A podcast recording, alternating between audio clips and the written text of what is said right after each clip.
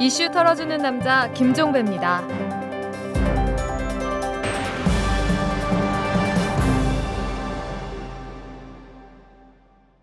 5월 8일 화요일에 보내드리는 이털남입니다.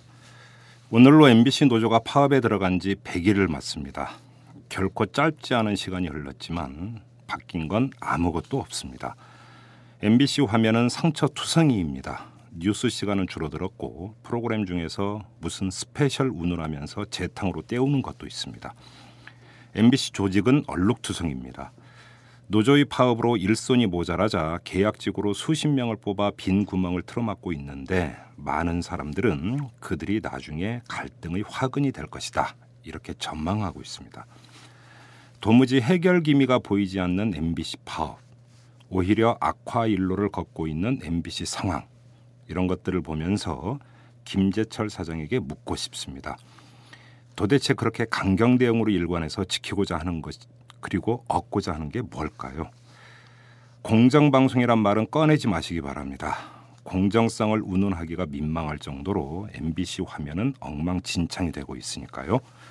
그리고 노조에 의해서 공개된 불공정 방송 사례도 적지 않습니다. 김재철 사장이 강경 대응에 나서서 건질 수 있는 건 알량한 자존심 하나밖에 없을 겁니다. 노조에 굴하지 않는 사장의 자존심 말이죠. 하지만 그게 무슨 가치를 갖고 있겠습니까? 목에 힘주는 효과만 있을 뿐 어떤 공공성도 띄지를 않습니다. 아울러 잃는 것도 있습니다. 자존심을 세울 수 있을지는 몰라도 명예가 상처를 받습니다. 사원들로부터 존중받지 못하는 사장, 후배들로부터 원망만 사는 선배의 모습이 부각될수록 김재철 사장의 명예에 더 큰 생채기가 날 겁니다. 김재철 사장에게 정중히 그러나 단호하게 권고합니다. 명예를 소중히 여기기 바랍니다. 선공 후사하는 모습을 보이기 바랍니다. 그러기 위해서 마음을 비우기 바랍니다. 자, 털기 전 뉴스로 시작합니다. 임태희 전 대통령 실장이 대선 출마를 선언했습니다. 임태희 전 실장은 오늘 오전 기자회견을 열어서 한국 정치의 구태의연한 틀을 부수는 일을 시작한다면서 대선 출마를 공식 선언했는데요.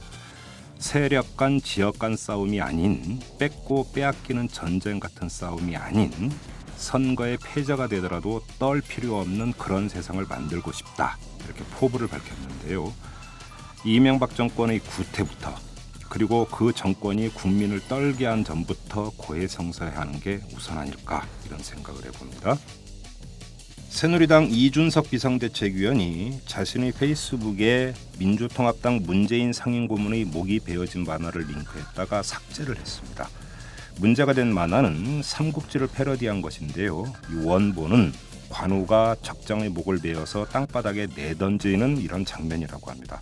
그런데 이준석 비대위원이 어제 저녁에 자신의 페이스북에 링크한 만화에는 이 4.11 총선 부산 사상에서 출마한 문재인 상임고문과 새누리당 손수조 후보의 얼굴이 합성돼서 손수조 후보가 문재인 상임고문의 목을 벤 것으로 묘사돼 있다고 하는데요. 그리고 또 박근혜 비상대책위원장과 이준석 비대위원이 이를 지켜보는 주변 장수들로 삽입돼 있다고 하고요. 만화의 내용이 부적절하다라는 지적이 되기 되자 이 이준석 비대위원은 해당 링크를 삭제하고 자신의 트위터에 사과문을 올렸습니다. 이준석 비대위원은 해당 만화는 3월부터 인터넷상에 유포됐던 것으로 제가 제작한 것은 아니다 이렇게 밝히고 제가 희화화된 부분이 눈길을 끌어서 게시하게 됐는데 64컷의 다소 긴 만화여서 마지막 부분에 있는 매우 부적절한 내용을 확인하지 못하고 링크를 하게 됐다 이렇게 해명을 했습니다. 그리고 문재인 당선자님의 명예를 훼손하고 시민들께 좋지 못한 모습을 보인 것에 대하여 진심으로 사과드린다. 이렇게 거듭 사과를 했는데요. 자칫하다간 이 비대위원 일을 하면서 얻은 관심이 추풍낙엽처럼 한순간에 가는 수 있다는 사실 꼭 명심해야 될 겁니다. 비자금 조성과 해외 도피 등의 혐의로 검찰 수사 대상에 올라 있는 김찬경 미래저축은행 회장과 임석 솔로몬 저축은행 회장이 이명박 대통령과 사적 인연이 있다고 합니다. 김찬경 회장은 5년 전에 이명박 대통령 부부와 함께 고려대에서 진행한 예술 관련 최고위 과정을 수강을 했다고 하고요. 임석 회장의 경우에는 이명박 대통령이 다니는 소망교회의 교인이라고 합니다. 그래서였을까요? 이 막 나가는 경영을 한 이유 무서운 게 없었나 봅니다. 1991년 세계 탁구 선수권 대회에 남북 단일팀으로 출전해서 우승한 현정화 리브니 선수의 재회가 추진됐지만 정부의 반대로 결국 무산됐다고 합니다. 현정화 대한탁구협회 전무는 지난 2월에 중국 베이징에서 북한 장애인 선수들과 훈련하고 있는 리 분이 조선 장애인 체육협회 서기장을 만나겠다고 통일부에 북한 주민 접촉 신고를 낸 바 있었는데요. 통일부는 지난 3월 29일에 이를 승인을 했는데 얼마 전에 갑자기 현정화 전무의 접촉 신고 수리를 다시 거부를 했다고 합니다. 북한이 국제사회의 만류에도 장거리 로켓 발사를 강행함에 따라서 남북 관계가 경색이 됐고 이 때문에 만남이 어렵다 이렇게 판단을 했다라는 건데요. 본래 정치와 스포츠는 별개 아닌가요? 지금까지 털기전 뉴스였습니다.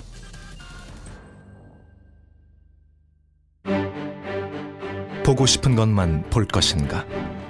진실을 똑바로 볼 것인가? 장하준 한국 경제의 불편한 진실을 열다. 무엇을 선택할 것인가? 장하준의 명쾌한 한국 경제 해법. 무엇을 선택할 것인가? 도서출판 부키.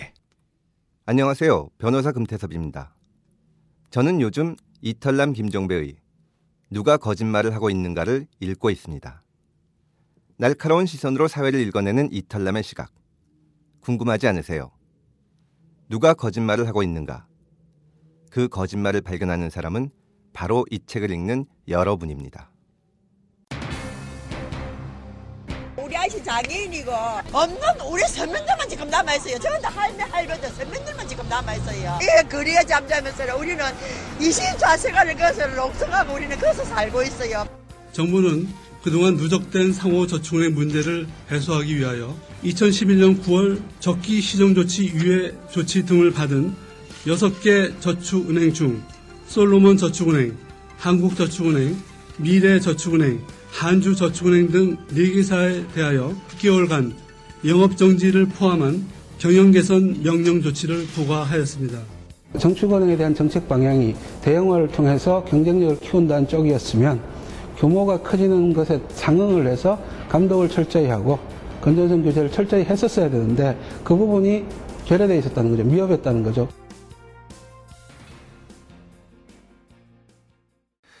저축은행 사태가 또 터졌습니다. 이 부산 저축은행 등이 영업 정지돼서 큰 사회 경제적 파장을 낳은 바 있는데 그에 이어서 이번에 또다시 4개 저축은행이 영업 정지가 돼서 이 M1 고객들만 피해를 입게 됐습니다. 잊을만 하면 터져 나오는 저축은행 비리. 저축은행의 상호는 제각각이지만 그동안 보여온 비리 행태를 보면 거의 비슷합니다. 대주주를 중심으로 한 횡령 또는 차명 대출이 있었고요. 이어진 분식 회계와 로비가 있었습니다. 그리고 부실 투자가 있었고요. 자, 이제 저축은행의 비리는 공식처럼 되어 버렸는데도 감독 기구는 제대로 감시하지도 않고 뒷북만 치고 있습니다. 사전에 손을 쓴다면 비리와 그로 인한 피해를 최소한으로 줄일 수 있는데도 방치로 일관하다가 그 피해를 고객들에게 고스란히 떠넘기고 있는 셈입니다. 자, 오늘은 이 저축은행의 실태, 비리 행각의 실상을 살탈 털어보도록 하겠습니다. 지금 제 옆에는 참여연대 민생희망본부장을 맡고 계시고요. 이 부산저축은행 피해자들의 법정 대리인이기도 한 이현욱 변호사가 나와 계십니다. 자, 안녕하세요, 변호사님. 네, 안녕하세요. 일단 좀 가장 궁금한 게 이번에 터진 이 네 개 저축은행 영업정지 문제는 좀 이따 알아보고 네네. 일단 궁금한 게 지금 부산저축은행 피해자들 지금 어떻게 지내고 있는지 이게 궁금한데 사실 저축은행의 고객들이 이제 대부분들이 그러니까 어르신들도 많고 네, 또그 그렇습니다. 지역에서 네. 이제 그 장사를 하시는 분들이 많지 않습니까? 네, 말 그대로. 쌈짓돈 모아서 이제 네. 예금한 경우가 많은데 네. 이분들 지금 어떻게 지내고 계십니까? 어, 뭐 여전히 뭐 상처가 치유되지 않고 계시죠. 음. 굉장히 많이 이제 그 허탈감 속에 지내시고 음. 여전히 분노를 삭이지 못하고 계시고 네. 아직도 노, 노- 노심초사하시고 음. 예, 그래서 그 과정에 건강이 상하신 분들도 많고요. 예. 예, 뭐 예, 아프신 분들도 많고요. 그렇습니다. 지금 어차피 지금 예금자 보호법에 따르면 5천만 원까지만 지금 그 보호가 되는 거고 네, 그 이상 그렇습니다. 같은 경우는 이제 보호가 안 되는 것 네. 아니겠습니까? 뭐 국회에서 한때 뭐 그 이상도 이제 보전해 주려고 이제 시도를 한 적도 있긴 예, 있습니다만 그렇습니다. 지금 그 5천만 원 이상 날린 분들이 많습니까? 부산저축은행 같은 경우. 예, 부산저축은행 같은 경우에 이제 5천만 원 초과 예금자 분들이 음. 한 어, 3만 명 가까이 됩니다. 와, 예. 그리고 그분들이 1인당 그 피해 금액이 어, 평균적으로 한 600만 원 정도. 그러면 예. 600억이네요. 아니죠? 그 3만 아닙니다. 명이니까 예, 예. 1,800억 정도가 되는 거네요. 예, 그죠? 한 예, 2천억 정도 될 예, 겁니다. 예. 예, 예, 예. 와, 그 돈이 그냥 허공으로 날아가 버린 겁니까 결국은? 어, 완전히 다 허공으로 날아간 건 아니고요. 음. 예, 거기에 이제 일단 저축은행이 망해도 완전 망한 건 아니니까 음. 예, 일부는 이제 저축은행에서 나중에 정산을 해서 받을 네. 것이고 예. 또못 받는 부분에 대해서는 이제 또 저축은행 부실에 대해 책임이 있는 음. 사람들이 또 있습니다. 음. 또 경우에 따라서는 국가나 예. 금융감독원의 법적 책임도 문제가 되고요. 음. 예, 그런 부분들을 통해서 추가적인 어떤 법적인 네. 조치를 통해서 뭐 일부라도 회- 회복될 수 있기를 음. 기대하고 있습니다. 지금 이현옥 변호사를 이 부산저축은행 피해자들의 법정 대리인이라고 제가 소개를 해드렸는데 그 얘기는 간단히 얘기하면 지금 소송이 진행 중이라는 얘기 아니겠습니까? 예, 제가 대리하고 있는 부분은 예. 그 부산저축은행 피해자들 중, 중에서 예. 후순위 채권을 음. 사셨던 분들 음. 의 일부를 대리하고 있는 것입니다. 저 여기서 좀 이해를 돕기 위해서 저축은행 이야기가 나오면 항상 나오는 것 중에 하나가 후순위 채권입니다. 예, 그렇습니다. 이게 어떤 겁니까 정확히? 좀? 후순위 채권이라는 거는 그 평상시에는 뭐 별로 관계가 없는데요. 예. 저축은행이 망했을 때 예. 다른 예금 채권보다 뒤에 돈을 받기로 약속한 음. 채권입니다. 어. 그러니까 이 망했을 때 일반 예금이 다 못 받게 되면 네. 후순위 채권은 하나도 못 받는 거죠. 음. 네. 그래서 어 한 푼도 건지지 못하고 그냥 다 날아가 버릴 수 예, 있다는 그래서 얘기예요. 채권과 주식의 중간 정도에 있는 것이다. 이렇게 예. 보시면 됩니다. 근데 이게 당시 부산저축은행 사태 때 같은 경우는 이게 후순위 채권인지도 모르고 사들이거나 이랬던 분들도 많다고 그때 보도가 아, 나지 예. 뭐 실제로 어, 영업점에서 네. 어, 적금에 들어 있는 분들한테 전화를 해서 음. 아주 좋은 새로운 상품이 나왔으니까 네. 고금리 상품이 나왔으니까 이걸로 갈아타라. 예. 이렇게 해서 적극 권유해서 그렇게 이루어진 건 굉장히 많고요. 그렇죠. 실제로 보면 아주 피해자의 다수가 보면 노인분들이세요. 그러니까요. 그러니까 잘 모르세요. 예. 그리고 후순위라는 말 아예 들어보지도 못했다. 예. 무슨 말인지도 모른다. 음. 이런 분도 굉장히 많으시고 뭐 그건 그로 자체가 사기가 된다고 생각하는데 음. 뿐만 아니고 이제 후순위채라는 걸 설명을 했다고 하더라도 네. 그걸 이제 후순위 채권을 발행할 때 음. 저축은행들이 굉장히 재정적으로 튼튼하다. 음. 단기 순이익 많이 내고 있고 BIS, BIS 비율이 높고 부실이 적다. 이렇게 다 거짓말을 해가지고 네. 후순위 채권을 발하, 발행한 거거든요. 예. 그건 뭐 노골적인 사기죠. 어. 예. 그래서 그거는 뭐 속인 그, 노- 그 영업점에서 속인 것도 속인 거지만 경영진 차원에서 재무제표를 조작해 가지고 음. 그러니까 집단적인 사기 행각을 벌인 것이죠. 그러니까 이제 그 부산저축은행의 그런 사기 행각 때문에 그 얼떨결에 후순위 채권을 샀으니까 이거는 배상을 해야 된다. 예, 그렇습니다. 이런 취지의 예. 소송인 거죠. 예, 그러니까. 그렇습니다. 그리고 거기에 대해서 그걸 쉽게 도와준 음. 그 관련자들이 많습니다. 네. 뭐 신용평가 회사라든지 중간에 뭐 인수했던 모집 주선을 했던 증권사라든지 네. 회계법인 예. 그다음에 금감원이나 국가도 사실 미리 충분히 알 수 있었고 음. 그걸 잘 감독을 했어야 되는데 네. 이렇게 보면은 뇌물을 받아 먹고 묵인해준 음. 그런 경우들이 나오기 때문에 네. 공무원이 뇌물을 받고 묵인해줬으면 당연히 국가가 책임지는 거 아니냐. 그렇죠. 네 그런 논리에 의해서 소송을 진행하고 있습니다. 어떻게 좀 소송이 진행이 되어 왔는데 전망은 좀 밝은 편입니까 어떻습니까?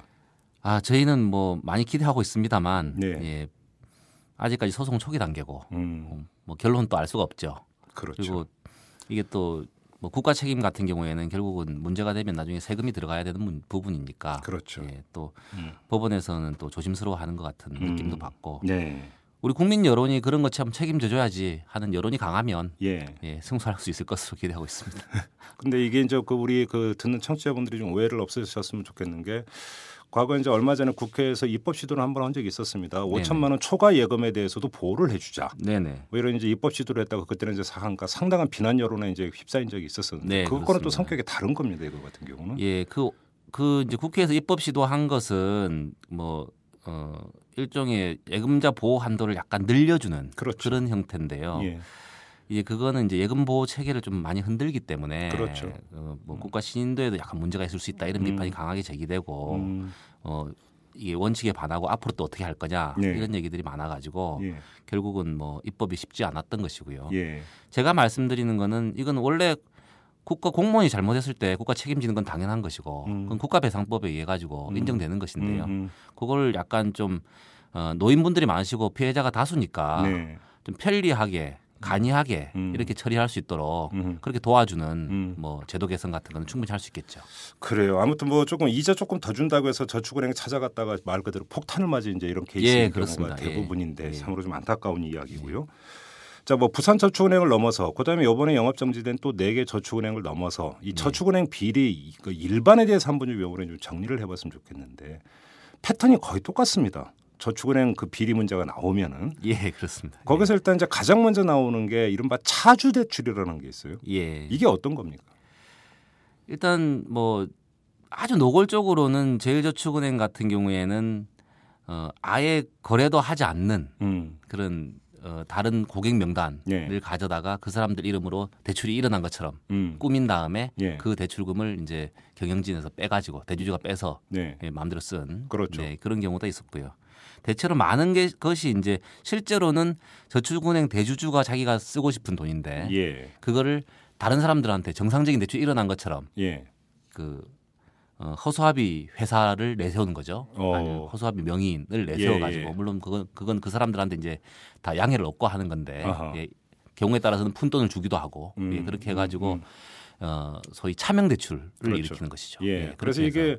지금 보면은 그 저축은행 같은 경우는 대주주 같은 경우는 이제 대출이 엄격 제한돼 있는 건데 예, 바로 그렇습니다. 그걸 피하기 예, 위해서 그렇습니다. 예. 다른 사람의 이름을 예, 빌리거나 예, 그렇습니다. 이렇게 해서 형식은 대출이지만 실제로는 그 대출금이 대주주한테 가는 거예요. 예, 그렇습니다. 예. 그- 그래서 예. 원래 대주주한테 가게 되는 것 자체가 이제 범죄고 네. 그건 이제 저축은행법에도 위반, 위반 되고 일반적 일반 형법에 의해서도 그게 배임이 되거든요. 예. 횡령이나 배임이 되는데 예.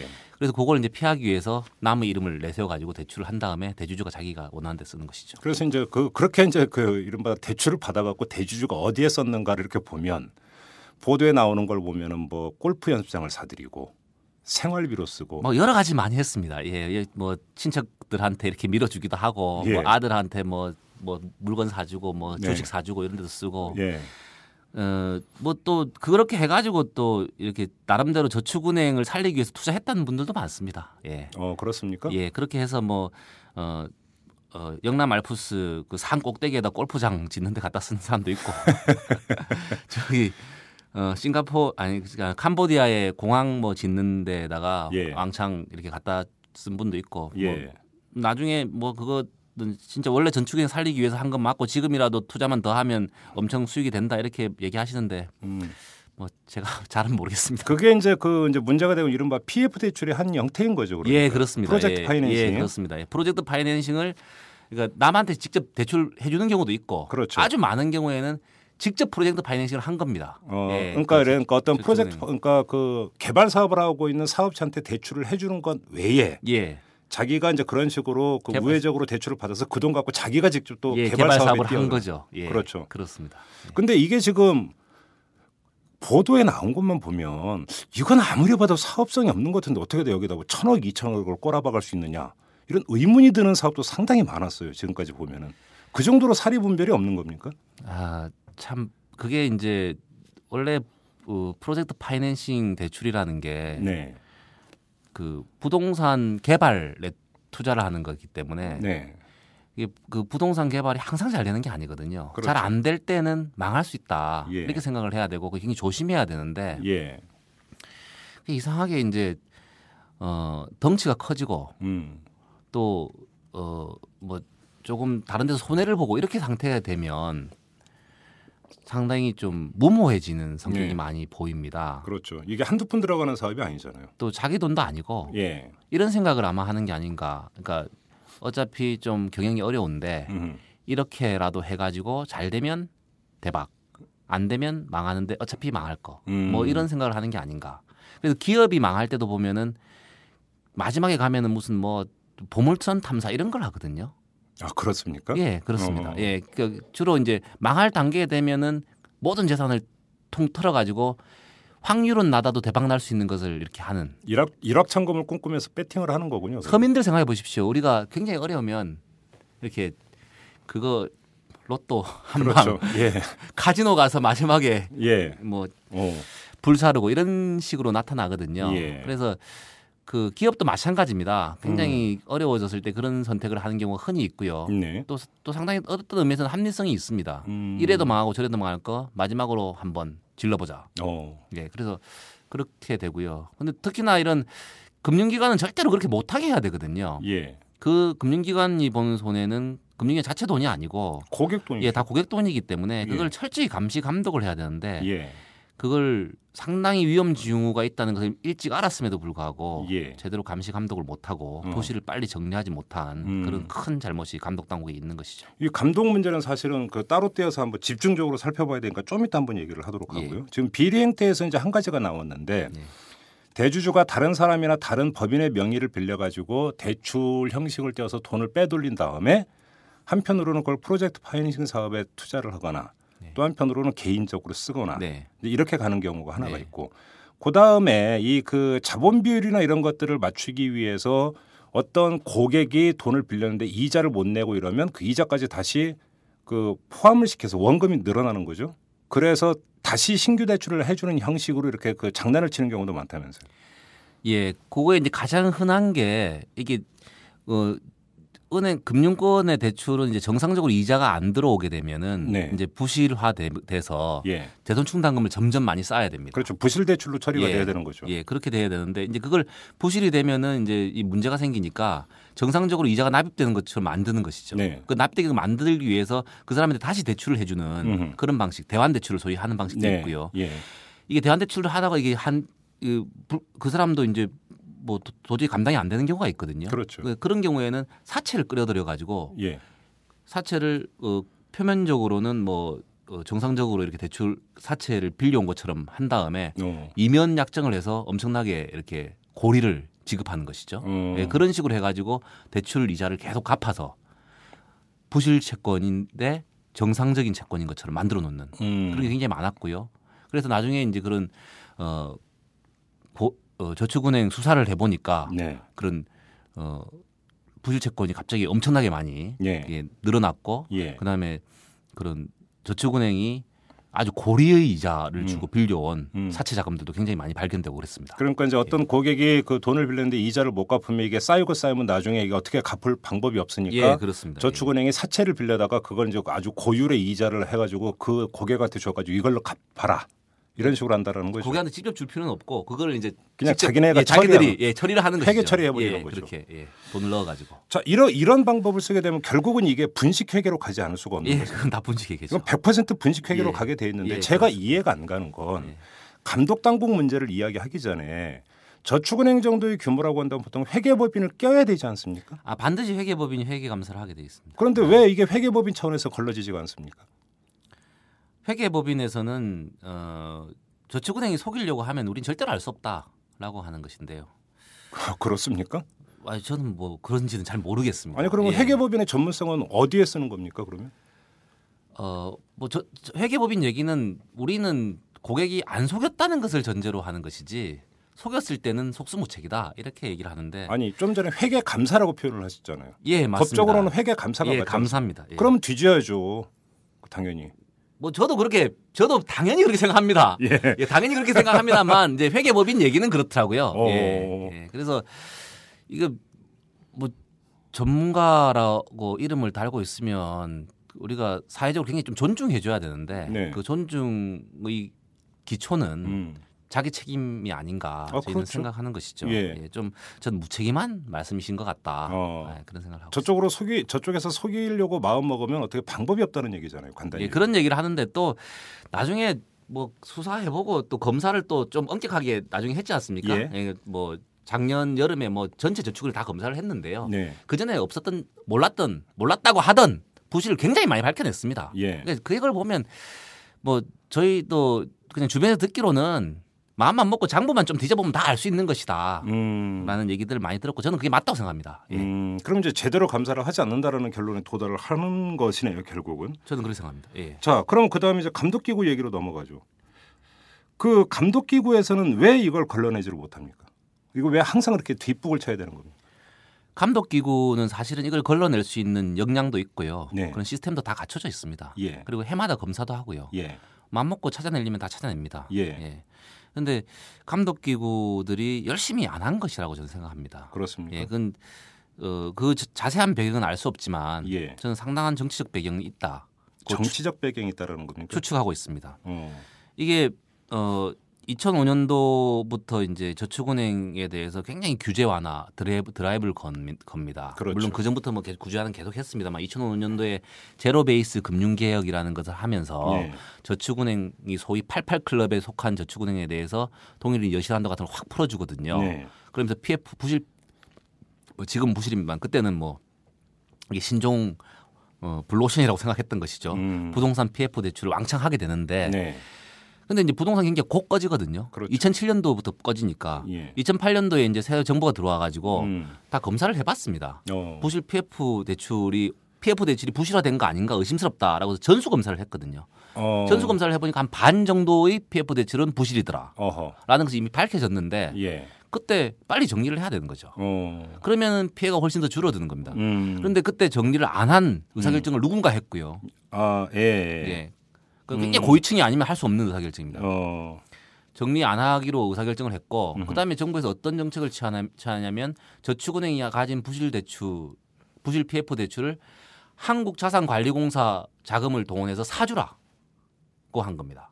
그렇습니까? 예. 지금도 그래서 작년까지 계속 사줬고 지금 또 사주겠다고 지금 계획이 나와 있습니다. 음. 그래서 지금까지 사준 게 한 5조 원어치 사줬는데요. 네.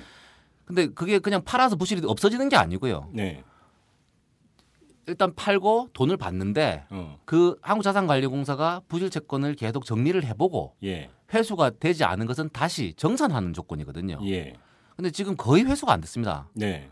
어, 저희가 파악하기로는 회수율이 1% 미만이다. 뭐 이런. 어, 그 정도입니까? 네, 그렇습니다. 예. 그러면 나머지 다 대손 충당금 쌓았어야 되는데 예. 예. 대손 충당금 쌓아놓은 것은 14% 14% 정도밖에 안 된다. 뭐 이런 음. 거거든요. 네. 지금도 그러니까 저축은행 사태가 일단락이 안 된 중요한 이유가 거기 있는 거고요. 네.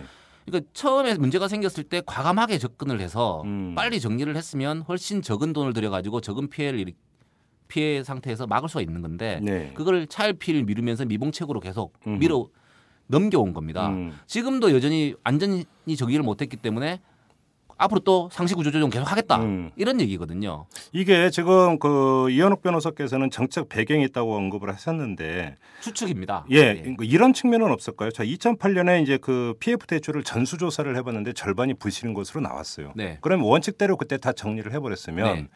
정권 출범 차태에 저축은행 사태가 엄청나게 커졌을 거라는 겁니다.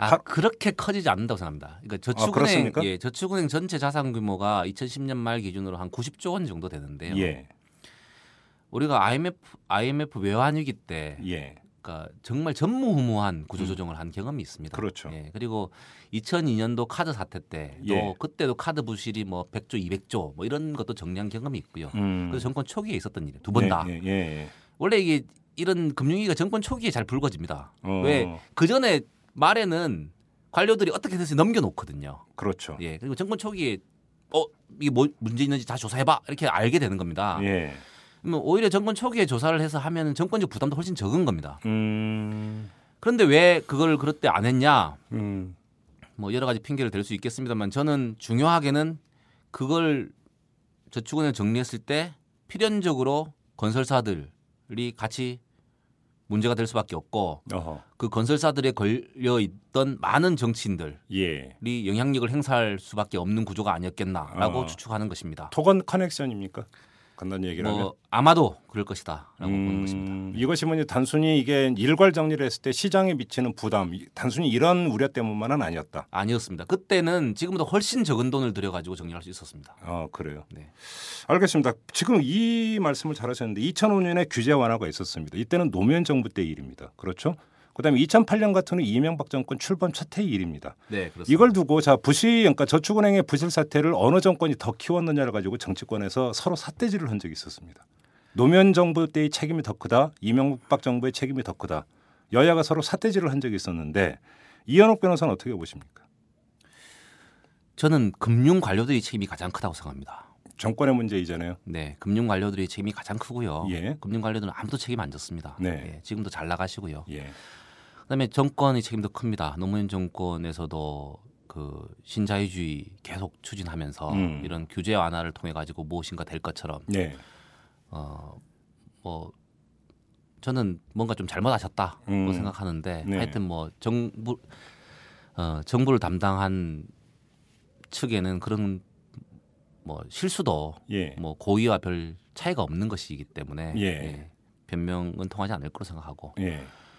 어 이명박 정부에서도 뭐 과거 정부에서의 의 잘못된 정책 결정의 결과라고 음. 하더라도 음흠. 그거를 또 처리해야 될 음. 책임은 또 현 정부에 있는 것인데 그렇죠. 그 부실을 더 키운 음. 큰 잘못이 있는 겁니다. 어, 그래요. 그리고, 그리고 또, 또 예. 예, 네, 뭐 말씀하세요. 단축 명칭을 이제 저, 상호저축은행에서 저축은행이라는 단축 명칭을 또 사용하게 해준 건 또 이명박 정부에서 또 예. 있었던 일이고 예. 예, 그래서 조금 어, 기존에 이제 노- 노무현 정부에서 계속 규제 완화 음. 그건 이제 사실 DJ 정부부터 계속 하던 겁니다. 그렇죠. 규제 완화하고 금융을 통해 가지고 무엇인가 큰 돈을 벌 것처럼 음. 했- 했고 이게 금융을 도- 통해서 큰 돈을 벌 것이라는 환상이 2008년도, 2007년도, 2008년도 거치면서 미국의 그 리만 브로스 브라더스 사태 글로벌 금융위기가 예. 글로벌 금융위기가 오면서 다 무너졌거든요. 그래서 예. 선진국들 아이고 이건 우리가 크게 잘못했네라고 음. 해가지고 완전 새틀 짜는 그런 와중에 들어갔는데 네. 뒤늦게 우리는 그 길을 계속 지금까지도 꿈을 못 버리고 금융 허브의 꿈을 못 버리고 계속 지금 가고 있고요. 네. 그 연장선상에 이 저축은행 사태를 빨리 정리하지 않고 음흠. 이렇게 계속 부실을 이렇게 키우는 음. 그런 의사결정도 이루어졌던 것입니다. 그리고 또 하나 의아한 게, 자, 아무튼 2008년에 이제 그 프로젝트 파이낸싱 대출, PF 대출 전수 조사를 했는데 그 결과 2분의 1이 부실인 것으로 나왔다. 근데 그때 손을 대지 않았다. 그냥 그렇다고 치죠. 네. 근데 그리고 나서 부산저축은행, 삼화저축은행 사태가 터졌습니다. 그리고 금융감독기구는 또 조사에 들어가지 않았습니까? 근데 왜 그러면 요번에 영업정지된 네 개 저축은행을 왜 또 그때는 걸러내지 못했느냐 그러면 그때라도 걸러낼 수 있었던 거 아닌가요? 아, 예, 저는 그러니까 작년에 사실은 이제 여름에 전수 조사를 했습니다. 그러니까요. 작년 여름 전수 조사를 해서 예. 이번에 문제된 데를 포함해서 예. 총 13개가 문제다 라고 예. 걸려낸 겁니다. 예. 그 중에 근데 7개는 바로 영업 정지를 하고 예. 여섯 개는 한 번 더 기회를 준다라고 음. 해서 적기 시정 조치를 유예한 겁니다. 음. 그런데 그 적기 시정 조치 유예해서 두 개는 괜찮다라고 해서 빼주고 음. 나머지 네 개, 요번에 이제 그 는- 네 개가 걸린 건가요? 예, 작년 말 기준으로 해서 결산한 자료를 가지고 예. 다시 이렇게 그러면 와가지고. 그러면 거꾸로 그 13개를 제외한 나머지 그 저축은행은 정 그러니까 진짜로 문제가 없는 겁니까? 문제는 여기에 있는 것 같아요. 불신이 너무나 지금 팽배해 예. 있습니다. 그래서 그 금융 당국에서는 작년에 분명히 문제가 없다고 그랬는데요. 네. 이번에는 아주 애매모호하게 이제는 일괄 구조 조정은 없고 상시 구조 조정 태도로 전환한다라고 했습니다. 예. 저희는 거기에 큰 금융감독원의 속내가 있다고 생각합니다. 음. 그러니까 이제 작년에 얘기했던 걸 뒤집은 것이죠. 네. 어, 아직도 여전히 문제가 있다라는 걸 음, 뒤집은 음, 것이고 음, 음. 제가 말, 아까 조금 말씀드렸습니다만 저축은행이 그 PF 대출이 부실이 됐을 때 그 부실된 것을 아주 많이 한국자산관리공사에 팔았습니다. 네. 팔아가지고 그걸 장부상으로는 지금 정상인 것처럼 예. 돈을 받았으니까요. 예. 만들어 놨습니다. 예. 그런데 이거는 나중에 한국자산관리공사하고 정산해야 되는 거기 때문에 나중에 다시 문제가 될 수도 있다. 예, 내년부터 이제 정산을 해야 됩니다. 2008년부터 팔았는데 예. 그걸 원래 3년 기한으로 해서 정산하기로 했는데요. 그래서 작년에 정산을 했어야 되는데 음. 정산할 여건이 전혀 안 되는 겁니다. 음. 그렇기 때문에 그걸 다시 2년 연장해서 네. 5년 기한으로 정산하도록 연장을 해놨습니다. 작년에. 결과적으로 또 차기 정권으로 넘겨버렸네요. 예, 넘겼습니다. 그래서 내년부터 정산을 해야 됩니다. 어. 계속 정산이 돌아오는데 지금 저축은행 정산을 개 되느냐? 음. 굉장히 어렵다. 저는 음. 보는 것입니다. 네. 그래도 지금도 또 저축은행의 가진 부실 채권을 더 사주겠다고 합니다. 캠코어를 동원해서. 예. 그리고 저축은행이 한 작년 재작년 해서 한 2008년부터 한 3년 동안 발행한 후순위 채권만 해도 1조가 되거든요. 네. 그 후순위 채권 저축은행 지금 다시 발행 못 합니다. 음. 그러면 그거 갚아야 되거든요. 어. 그러니까 자꾸 이제 상환해야 될 돈이 막 돌아옵니다. 이것만 쳐도 캠코 부실 캠코에 넘겨놓은 거 5조 원. 음. 그 중에 뭐 대선 충당금 쌓은 거 한 1조 쌓았다고 치고 회수된 거 하고 합쳐서 한 1조 쌓았다고 치고 그래서 4조 원 넘- 넘어오지 않습니까? 4조 원 넘어오고 거기에 어 후순위 채권 예. 상환해야 되고 1조 원 그리고 5조 원이 넘어옵니다. 그거 갚을 돈이 저축은행에 있습니까? 정장 정장 문제는 내년부터라고도 볼 수 있겠네요. 그렇게 본다면. 지금? 네 그렇습니다. 정산이 개시되는. 그래서 그거를 사실은 지금 저 지금 저축은행에 대해서 그렇게 후순위 채권을 발행하게 하고 또 캠코를 동원해서 부실 채권 사주고 이런 방식은 사실은 옛날에 외환위기 전에 우리 정부에서 많이 하던 겁니다. 음. 대기업한테 이렇게 돈을 빌려줘요. 음. 그 대표적인 뭐 부실 기업 같은 뭐 산미 같은 특수관 예, 같은데 예, 예. 그 돈을 왕창 빌려주죠. 음. 그 은행을 동원해가지고 왕창 빌려주고 산업은행이 주도가 돼가지고 특별융자, 특융 산업은행 특융이를 왕창 빌려준 다음에 네. 만기가 되면 평가를 합니다. 음. 근데 은행 담당자는 아 이거는 상환 능력 없습니다. 음. 평가 올- 올라가지만 결제할 때 특용이니까 연장, 어. 특용이니까 연장, 예. 특용이니까 연장. 그렇게 계속 하다가 외환위기 빵 터져서 기업도 망하고 은행도 망하고 그렇죠. 그때 팔아먹은 은행 외국에 뺏긴 은행 제일은행입니다. 지금 예. SC 스탠다드 예. 차타드 은행입니다. 예. 뭐 그렇게 이제 망하는 거죠. 물론 운이 좋아서 음. 운이 좋아서 그 기업이 기사 회생해가지고 돈을 갚는 일이 생길 수도 있습니다. 예. 예. 근데 그런 경우는 흔치는 않죠. 흔치 않고요. 예. 그 굉장히 부도덕한 겁니다. 음. 네. 그건 말, 그- 손해는 국민이 보고요. 말 그대로 운에 맡기는 거 아닙니까? 그렇게 되고. 예, 손해는 국민이 보고 예. 이익은 기, 기업이 보는 겁니다. 진짜 정작 문제는 이제 내년부터라는 말씀이 이제 상당히 살떨리는 이야기인 것 같은데 저 아까 이제 그 제가 어느 정권의 책임이냐라고 이제 그 여쭤봤을 때 이현욱 변호사께서는 금융 관리의 책임이 제일 크다라고 말씀을 하셨습니다. 다시 네. 콜로 한번 돌아가 보죠. 네. 그 금융관료로 있다가 낙하산으로 저축은행에 내려간 사람들이 상당수 있지 않습니까? 예, 금융 감독을 하시다가 그렇죠. 예, 낙하산으로 이렇게 저축은행에 음. 들어가셔서 이제 감사 업무를 담당하시고 예. 예, 이런 분들도 많이 있었고 그분들이 또 이렇게 뇌물을 주고 받고 이렇게 하시다가 그러니까 감사 업무 담당자로 갔는데 사실은 금융 감독 당국의 검사를 막는 역할을 많이 했죠. 예, 그렇습니다. 네. 이것은 어떻게 좀 법적으로 제한을 할 방법이 없는 겁니까 이게? 이 공직자윤리법에 의해 가지고 예. 좀 엄격히 제한할 필요가 있습니다. 예, 그러니까요. 또뭐 작년에 사, 사태가 터지고 나니까 또 예.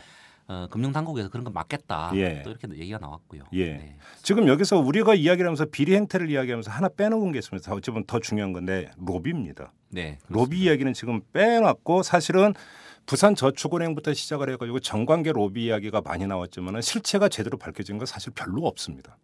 네. 그러니까 소문난 자체에 먹을 거 없다고 의혹은 무지하게 많이 제기가 됐지만 실제로 검찰 수사나 이런 과정에서 제대로 턴 거는 거의 없거든요. 근데 일반적으로 변호사님이 파악한 로비의 행태와 경로는 어떻게 되는 겁니까? 뭐 워낙 은밀해서 네. 알 수가 없습니다만 음. 사실 이제 부산저축은행과 보혜저축은행은 비교적 아주 열심히 털었습니다. 예, 검찰에서. 예, 검찰에서 아주 열심히 수사를 한 편이고요. 예.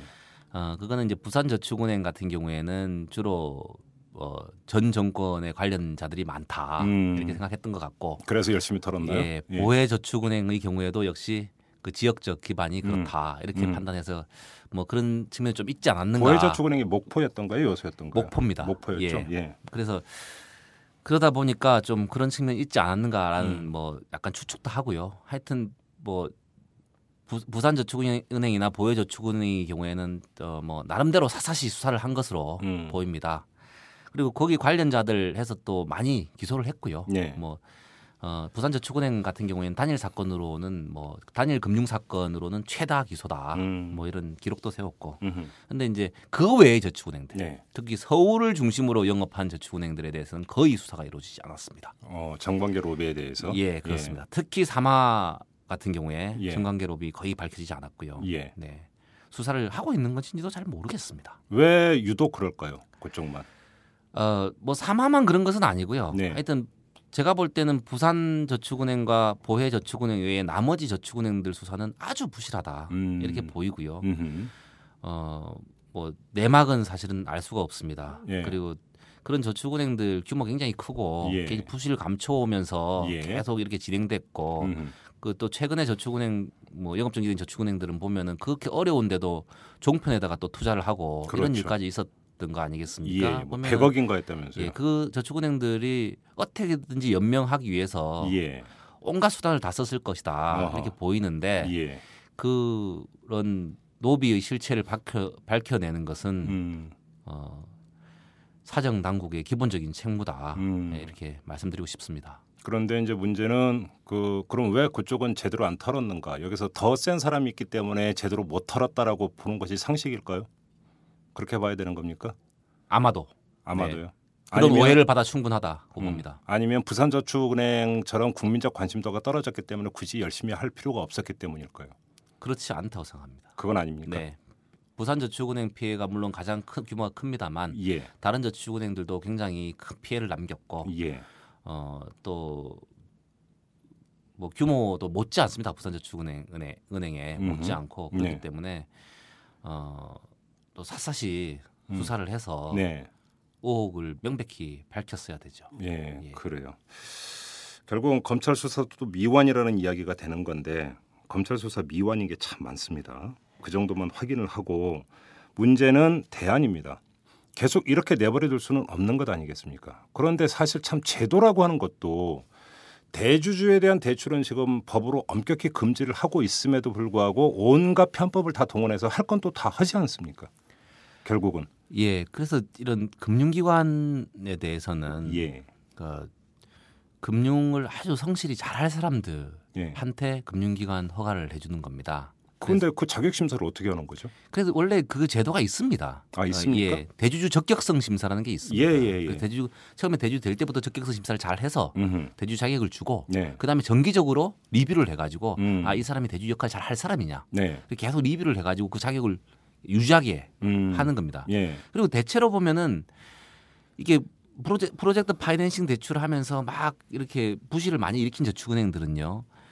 대체로 보면 덩치를 키운 대- 저축은행들이 많고요. 이제 짧은 기간에 급속 성장한 예, 그렇습니다. 독립계 저축은행이라고 저희가 부르는 그냥 저축은행 사업만 충실히 하는 어, 그리고 어 다른 어떤 산업 자본이 지배하지 않는 그런 음. 저축은행 예.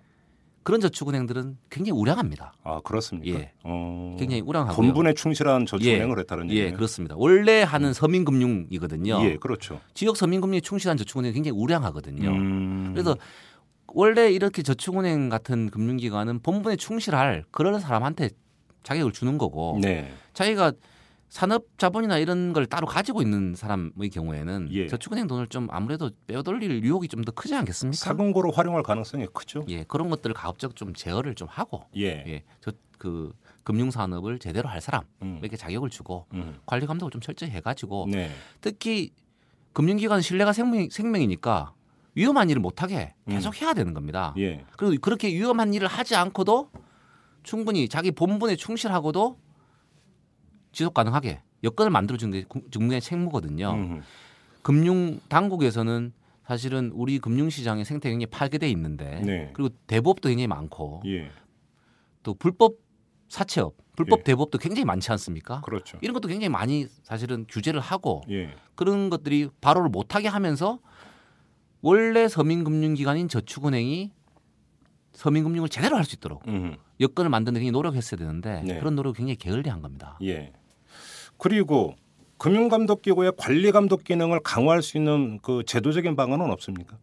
예, 지금 금융감독기구의 가장 큰 문제는 뭐냐면 예. 어, 금융 감독 그 자산 금융 감독을 하는 것은 이제 금융기관의 자산 건전성 감독이 주가 되거든요. 그렇죠. 금융 감독의 내용에 그것만 있는 것이 아니고 금융 소비자 보호도 굉장히 중요한 내용인데 그렇죠. 이게 금융 감독 금융 자산 자산 건전성 감독의 내용하고 금융 예. 소비자 보호가 예. 겉으로는 비슷해 보이지만 음. 실제로 구체적인 내용에 가서는 굉장히 충돌하는 겁니다. 그렇죠. 가장 대표적으로 후순위 채권 발행하는 때 그런 일이 생기는 겁니다. 후순위 채권을 발행하게 되면 금융기관 입장에서는 자산의 예, 건전성이 건전성은 좋아, 높아지지만 좋아질 수 있겠죠. 소비자는 망하면 소비자는 위험 부담이 예, 그만큼 커지는 엄청 거죠. 커지는 것이죠. 예. 그러니까 극명하게 이제 이해관계가 충돌하는데 지금 음. 하나의 기관이 음. 같이 하다 보니까 어. 특히나 이 금융감독원은 자산 건전성을 굉장히 중시하는 기관이 예. 될 수밖에 없죠. 예. 제대로 금융 소비자 보호가 잘안 되는 겁니다. 어허. 그래서 어, 미국도 그렇고 영국도 그렇고 대체로 분리하자. 아, 견제와 균형입니까? 예, 그렇습니다. 감독 기구를 분리하는 예, 겁니까? 감독 기구를 분리해서 예. 자산 건전성 감독과 금융 소비자 보호 감독 기구를 분리해 가지고 예. 완전히 따로 따로. 소관 기구를 나누자라는 음, 겁니다. 음. 또 우리나라는 더 특히 문제가 우리 금융위원회가 네. 금융 감독 기능과 금융 정책 기능까지 가지고 있습니다. 그렇죠. 이 그- 이러니까 너무 권한이 집중돼 있는 것인데요. 음. 이 금융 정책 기능과 감독 기능도 분명히 떼야 됩니다. 음. 금융 정책 기능은 이 금융 산업을 굉장히 육성하자라는 네. 쪽으로 굉장히 드라이브를 걸기 시- 드라이브를 걸기 쉬운 겁니다. 음. 금융 감독 기능은 브레이크를 자꾸 밟아야 되는 것인데 그렇죠. 이게 잘 안 되게 안 되지 않겠습니까 구조적으로 예. 같은 기구가 한다는 게 기본적으로 예, 그렇죠. 예. 그래서 금융 정책 기능과 금융 감독 기능을 떼고 음. 금융 감독 기능에서도 자산 건전성 감독과 음. 소비자 보호 감독을 뗀다. 음. 이게 기본 원리다. 지금은 음. 그렇게 근데 다시 짜야 된다. 기구를 그렇게 뗀다 하더라도 결국은 기구는 사람이 운영하는 거 아니겠습니까? 근데 금융 걸리면 대부분이 또 모피아 출신들이 가서 다 포진해 버리면 인적으로 또 네트워크가 형성될 거 아닙니까? 그래서 그 인적 네트워크를 완전히 이제 분할하는 어. 그런 기구 개편을 해야죠. 어떤 식으로요? 뭐 제가 만약 정부 조직 개편을 한다면 예. 소비자부를 만들어서 그 밑에 넣어 놓겠습니다. 어, 그 재정경제부 밑에 놓는 게 아니라 예, 소비자부에 만들어서 그 밑에 어, 넣어놓겠습니다. 어. 그러면 모피아의 그뭐 손길에서는 조금은 더 벗어날 수는 있겠네요. 많이 벗어날 겁니다. 예. 그래요. 그건 지금 대안이고. 근데 금융감독기구가 지금까지 제대로 감독을 해왔는지에 대한 전면적인 그 실태 감사도 한 번은 필요한 거 아닙니까? 그거는 반드시 필요하죠. 예, 예. 그 책임 또 금융 정책에 대한 평가도 반드시 필요하고요. 음. 어, 그러면 그 주체는 감사원이 되는 겁니까? 네, 감사원도 당연히 해야 되고 예. 감사원이 또 이미 한 바도 있습니다. 해가지고 예. 문제 많다 이렇게 예. 해서 또 통보해 준 것도 있고요. 예. 근데 뭐 별로 고쳐진 것 같지도 않고. 예. 네. 어, 결국 국회가 음. 행정부를 견제할 치- 어, 는 임무, 기본 임무가 국회가 가진 거 아니겠습니까? 네. 예, 국회가 좀 열심히 해줘야죠. 안 그래- 되면 뭐 법원이라도 나서서 금융 예. 관료들이 좀 왕창 돈을 물어내게 책임을 묻든지 그렇게 음. 해야 될 것 같습니다. 결국은 지금 변호사님의 말씀을 정리를 하면 그 저축은행의 대주주 적격성 심사를 대폭 강화를 해가지고 정말 본분에 충실할 수 있는 사람만이 저축은행을 경영할 수 있도록 해야 된다. 네, 그렇습니다. 이거 하나 하고 또 감독기구 파트에 있어서는 견제와 균형의 원리가 도입될 수 있도록 기구도 쪼개고 이렇게 가야 된다. 이런 지금 대안을 제시를 해 주셨습니다. 지금 뭐 이것이 어느 정도까지 이제 그 반영이 될지는 사실은 정부가 반영할 것 같지는 않고 문제는 국회가 이것들을 네. 제대로 수용을 해서 입법할 것이냐 오히려 네. 이제 포인트는 여기다 두고 좀 봐야 되지 않을까 네. 왜냐하면 정부는 별로 기대를 안 하는 게 아직은 모피아의 힘이 너무 셉니다 네, 그렇기 때문에 그건 별로 좀 기대할 바는 아니다라는 이런 말씀을 좀 드리겠고요 알겠습니다 좀 이 정도로 마치도록 하죠 저 변호사님 오늘 말씀 고맙습니다 네, 감사합니다. 네. 글로벌한 사회에 글로벌한 기사만 봐도 머리가 아프다는 당신 경제를 이해하고 싶지만 골치만 아프다고요? 아빠와 딸이 함께하는 최진기의 인문학 특강 시즌 2로 업그레이드 됐습니다. 경제학에서 철학, 전쟁사, 버블쇼크까지 팟캐스트 인문학 강의 1위. 지금 오마이스쿨에서 만나보세요. school.oma이뉴스.com 오마이뉴스 대표 오연호입니다. 이슈 털어주는 남자 이털남 마음에 드시나요? 응원하는 방법이 여기 있습니다. 이털남을 만들고 있는 오마이뉴스의 10만인 클럽 회원이 되어 주십시오. 한 달에 만 원으로 참 언론을 키워가는 기쁨을 누리실 겁니다. 오마이뉴스 메인면 왼쪽 상단에 있는 10만인 클럽 버튼을 누르시고 직접 회원으로 가입하시거나 733-5505로 전화 주시면 담당 직원이 안내해 드립니다. 여러분께서 이털남과 오마이뉴스의 배우가 되어 주십시오.